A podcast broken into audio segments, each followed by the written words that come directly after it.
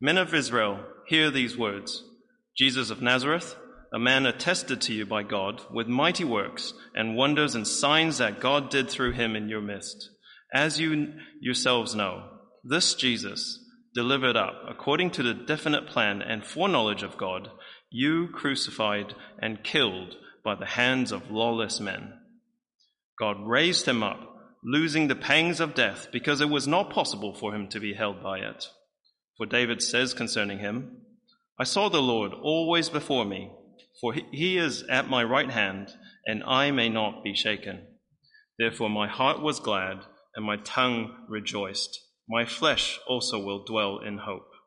For you will not abandon my soul to Hades, or let your Holy One see corruption. You have made known to me the path of life. You will make me full of gladness with your presence. Brothers, I may, I may say to you with confidence about the patriarch David that he both died and was buried, and his tomb is with us to this day.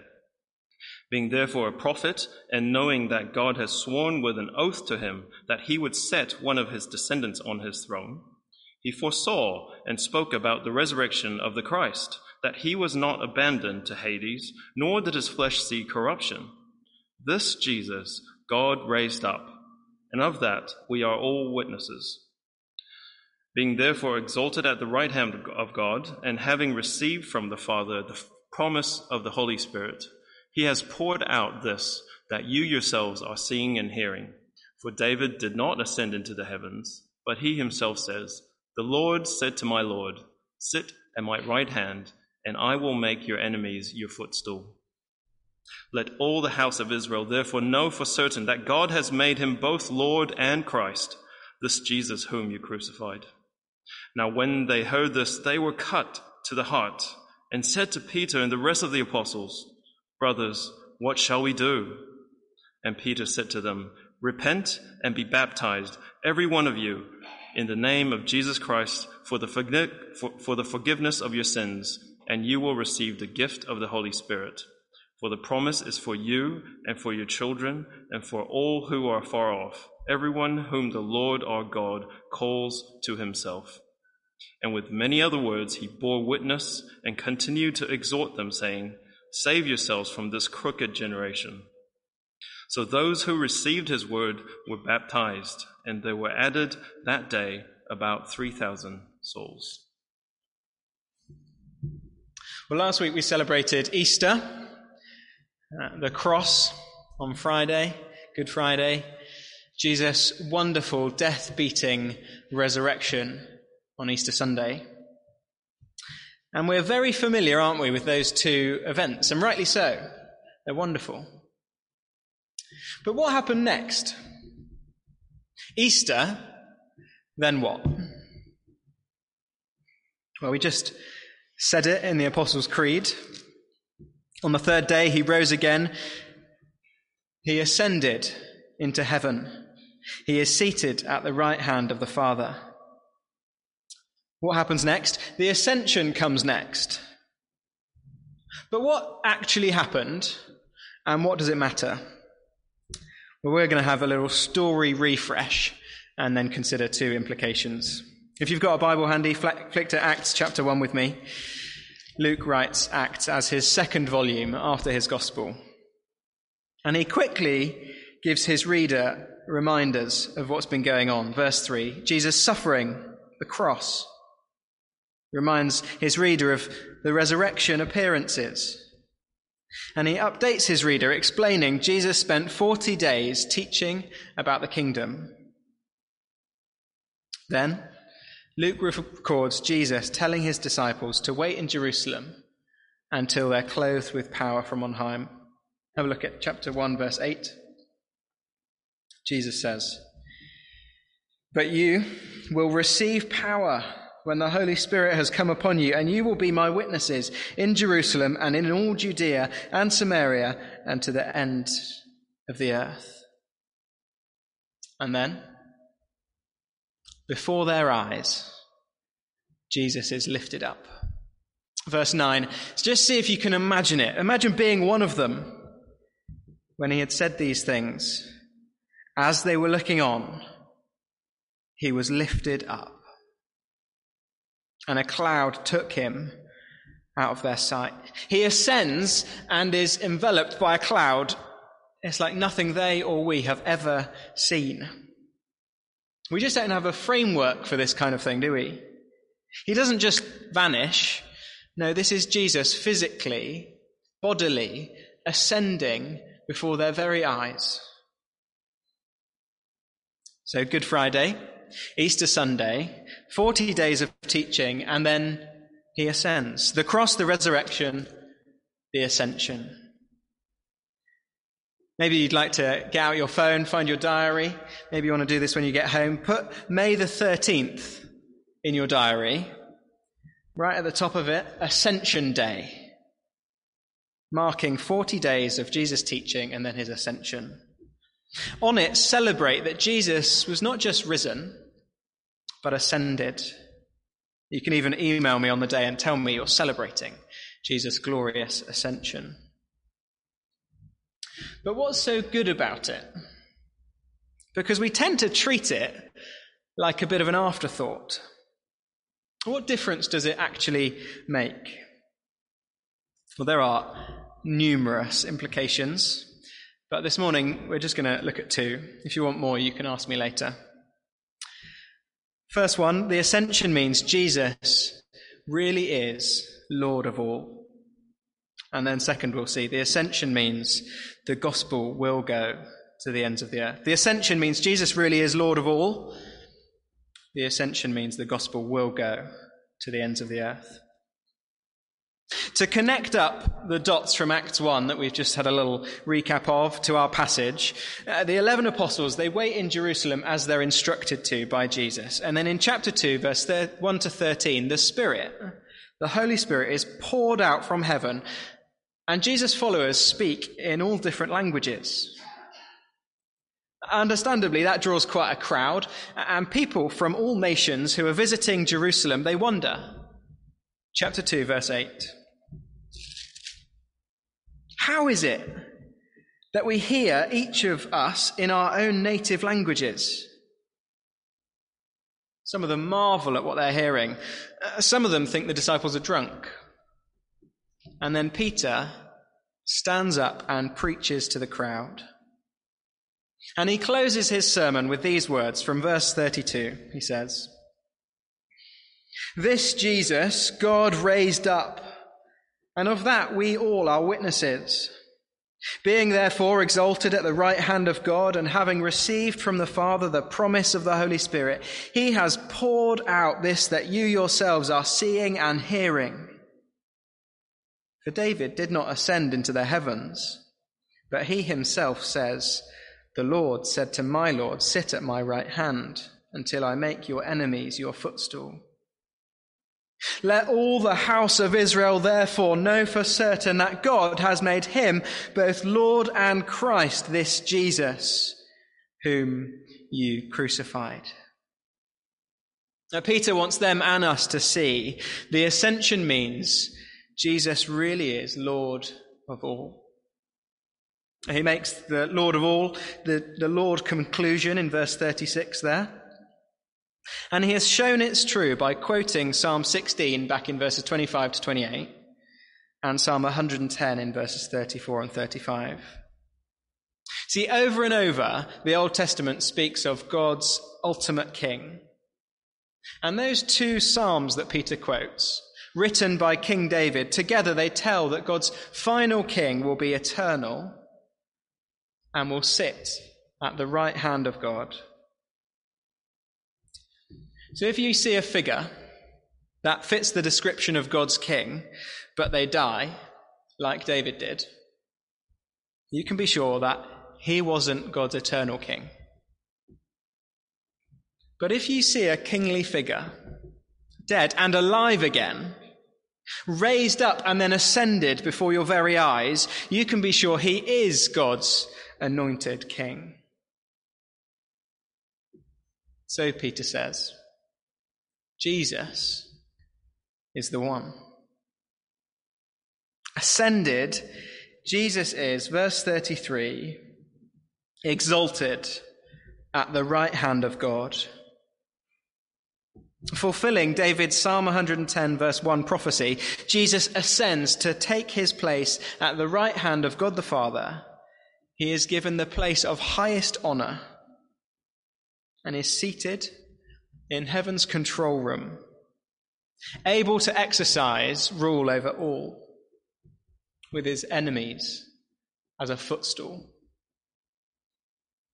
Now, if Jesus had died and stayed in the tomb, well, he would have been shown up as just another man who lived and died.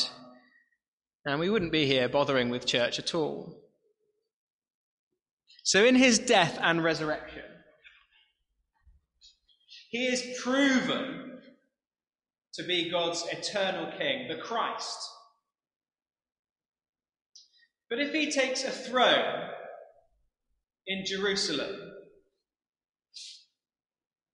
well, he's just king in Jerusalem, isn't he? Sure, he can rule over the nation of Israel. But stretching his reach beyond that is quite difficult. Instead, ascended, ascended, ascended and exalted at the right hand of God the Father Jesus is not just king on a localized throne in Jerusalem, but king on an eternal, global, universal king. And it's from here he can rule not just Israel, not just a nation, but the whole universe.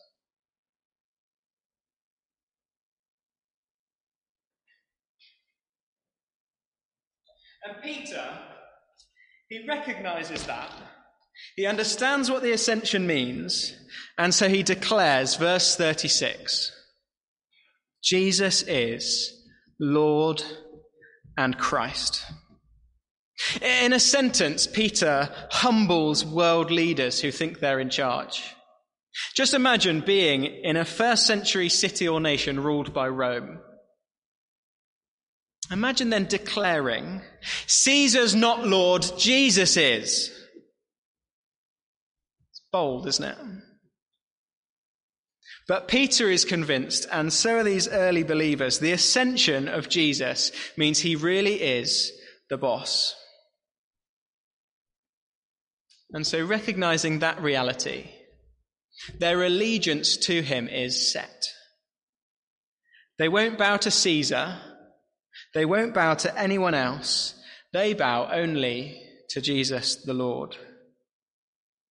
And all through the book of Acts, we see that play out, it costing some of them their lives.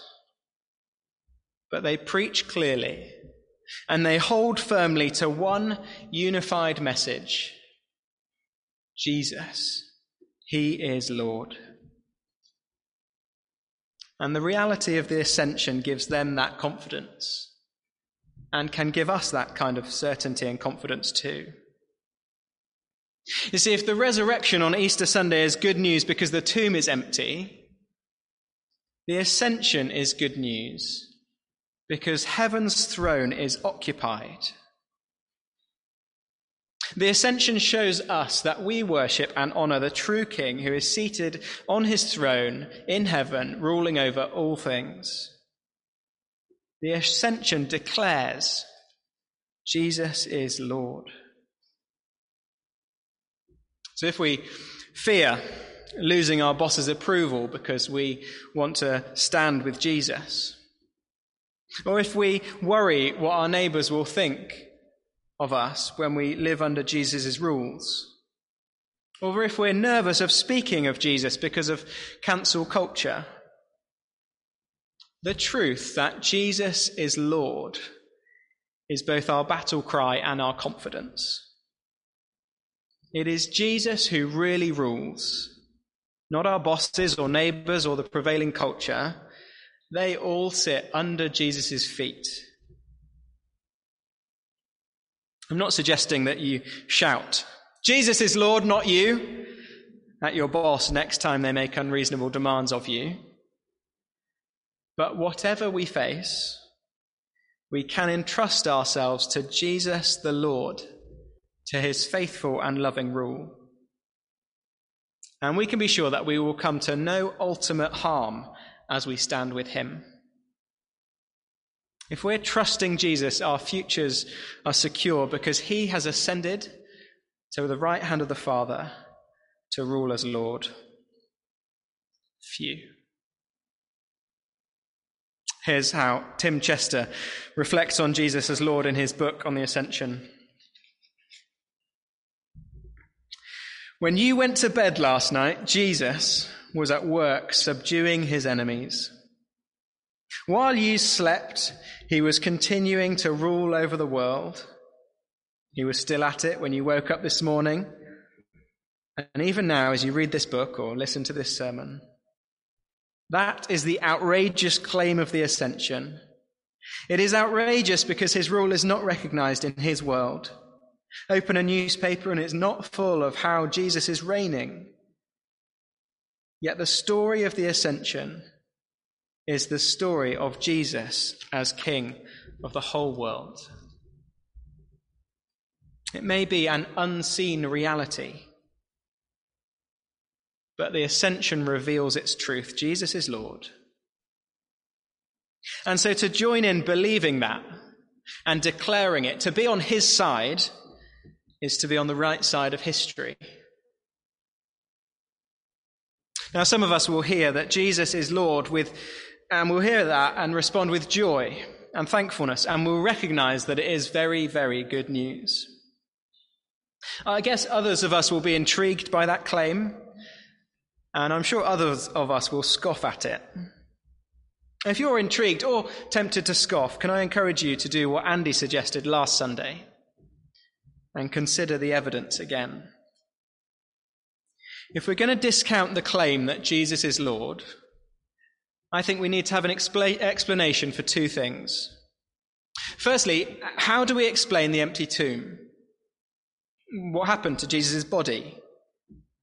The evidence points to resurrection, so what's your alternative? Uh, and secondly, how do we explain the explosion of the early church? What turned Peter and the other early Christians from fearful followers to passionate proclaimers of the gospel? Jesus really rose, that's why the tomb was empty.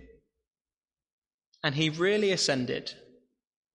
So the throne is occupied and he is Lord. The early church knew it, and so they confidently proclaimed it. See, whether we believe it or not doesn't alter the truth of it. The ascension means Jesus really is Lord of all. Secondly, then, the ascension means the gospel will go to the ends of the earth. The gospel will go to the ends of the earth. At first, that might seem counterintuitive. Isn't Jesus leaving worse for the spread of the gospel? Surely, if you want people to know he's the king, the best thing would be to have him seated on a throne people can actually see and actually visit, that one tourists can queue up for. But I think that's to forget how people responded to Jesus when he was around. People saw him perform miracles, watched him heal the sick, heard him teach. But it wasn't enough for them to be convinced he was the promised king there and then. So, why would a Jesus world tour actually help? Instead, notice what Jesus does from his ascended position at the Father's side. Acts 2, verse 33. Being therefore exalted at the right hand of God, and having received from the Father the promise of the Holy Spirit, he has poured out this that you yourselves are seeing and hearing. From the right hand of the Father, Jesus pours out the Holy Spirit fulfilling the promise God spoke through the prophet Joel that Peter previously quoted in chapter 2, verse 17. Let me read Joel's prophecy. In the last days it shall be, declares the Lord, that I will pour out my spirit on all flesh, and your sons and daughters will prophesy. And at the beginning of Acts 2, the coming of the Holy Spirit and the mass of different languages proclaiming the good news about God to the nations in Jerusalem, it is the work of the ascended Christ pouring out the Spirit, just as Joel prophesied in the Old Testament, and just as Jesus promised in Acts 1, verse 8. Those events, they're a foretaste of what will happen as, empowered by the Spirit, Jesus' followers take the message to the ends of the earth. I don't know how helpful you'll find this diagram. I find it useful to visualize how it plays out. Jesus ascends and reigns as Lord whilst the disciples wait. Then the Holy Spirit is poured out from heaven by the Father and the Son. And the disciples receive the Spirit and are empowered to preach the gospel to all the earth. And we see the impact of it straight away as usually weak kneed Peter stands up and boldly preaches this sermon to the crowds, calling them to recognize Jesus is Lord. Notice the response he gets in chapter 2, verse 37. When they heard this, they were cut to the heart and said to Peter, What shall we do? Now, Peter calls them to repent, and verse 41 there and then, 3,000 believe. And you can trace that pattern all through the book of Acts. In Jerusalem, Peter preaches and many believe. Then the apostles, they're spread out and empowered by the Holy Spirit, they preach from city to city and then nation to nation that Jesus is Lord, and thousands upon thousands upon thousands of people respond in faith. And then you can trace the spread of the gospel worldwide beyond Acts chapter 28 and through history and to the four corners of the earth and to us. And the ascension is the catalyst for it all. The ascension is the catalyst for the spread of the gospel to the ends of the earth. You see, until the ascension, Jesus' work and ministry, they're focused in on Jerusalem. But at the ascension, his ministry takes on a global focus and breaks new ground. You see, as God so often does, he uses small and weak looking means to bring about his purposes.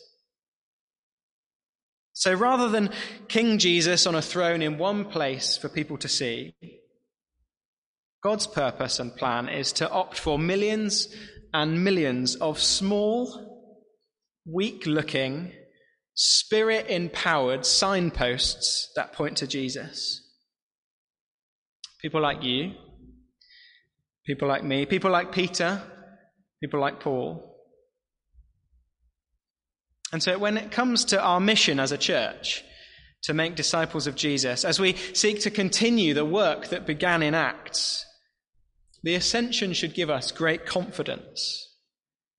The gospel will go to the ends of the earth. Jesus' mission to all nations will be fulfilled. It is happening, and we get to join in. The ascension gives us confidence, but it also gives us clarity about the content of our message. All through Acts, the big message preached is so often Jesus is Lord. Of course, there's more to say, and the disciples, they do say more about the cross and the resurrection, the forgiveness of sins, but above all, their message, our message of good news to the world, isn't simply focused on the benefits of being a Christian. Much more, it's to be focused on the objective reality that Jesus is Lord. If you're listening and not convinced, that is, that's okay. But please do take these things to heart. Jesus really is Lord. That message has spread just as he said it would, such that you are hearing it now. And as the king seated on the throne, he does rule and he has promised to return to judge. We need to weigh that prospect and examine the claims. Because if Jesus really is Lord, he is not just one option among many different worldviews. And to believe in him is not just a matter of opinion, it is an acknowledgement of the objective truth of his rule. I guess it's possible you're sitting here uh, listening in thinking something of what the people in the passage Peter was preaching to thought. Again, Acts 2, verse 37. When they heard this, that the news that Jesus is Lord, when they heard this, they were cut to the heart and said to Peter and the rest of the apostles, Brothers, what shall we do? Then Peter said to them, Repent and be baptized, every one of you, in the name of Jesus Christ for the forgiveness of your sins. Maybe today you recognize for the first time Jesus is Lord. And if that's you, the right response is to repent. To turn from living with yourself or whoever else as Lord of your life and turn instead to live for Jesus. Recognize He's Lord, receive the forgiveness of sins and the Spirit. If that's you, I'm very happy to chat to you afterwards. For many of us, though, who do acknowledge Jesus is Lord, it is our joy and privilege to join in with the apostles and believers through the ages. Empowered by the Spirit, we get to take up the baton of worldwide gospel witness. We get to declare Jesus is Lord to anyone and everyone. The ascension means the gospel will go to the ends of the earth. And by the Spirit, we get to play our part. Let's pray together. To paraphrase Acts 2, verse 36 Our Father, please let all the world know for certain that Jesus is Lord and Christ. Amen.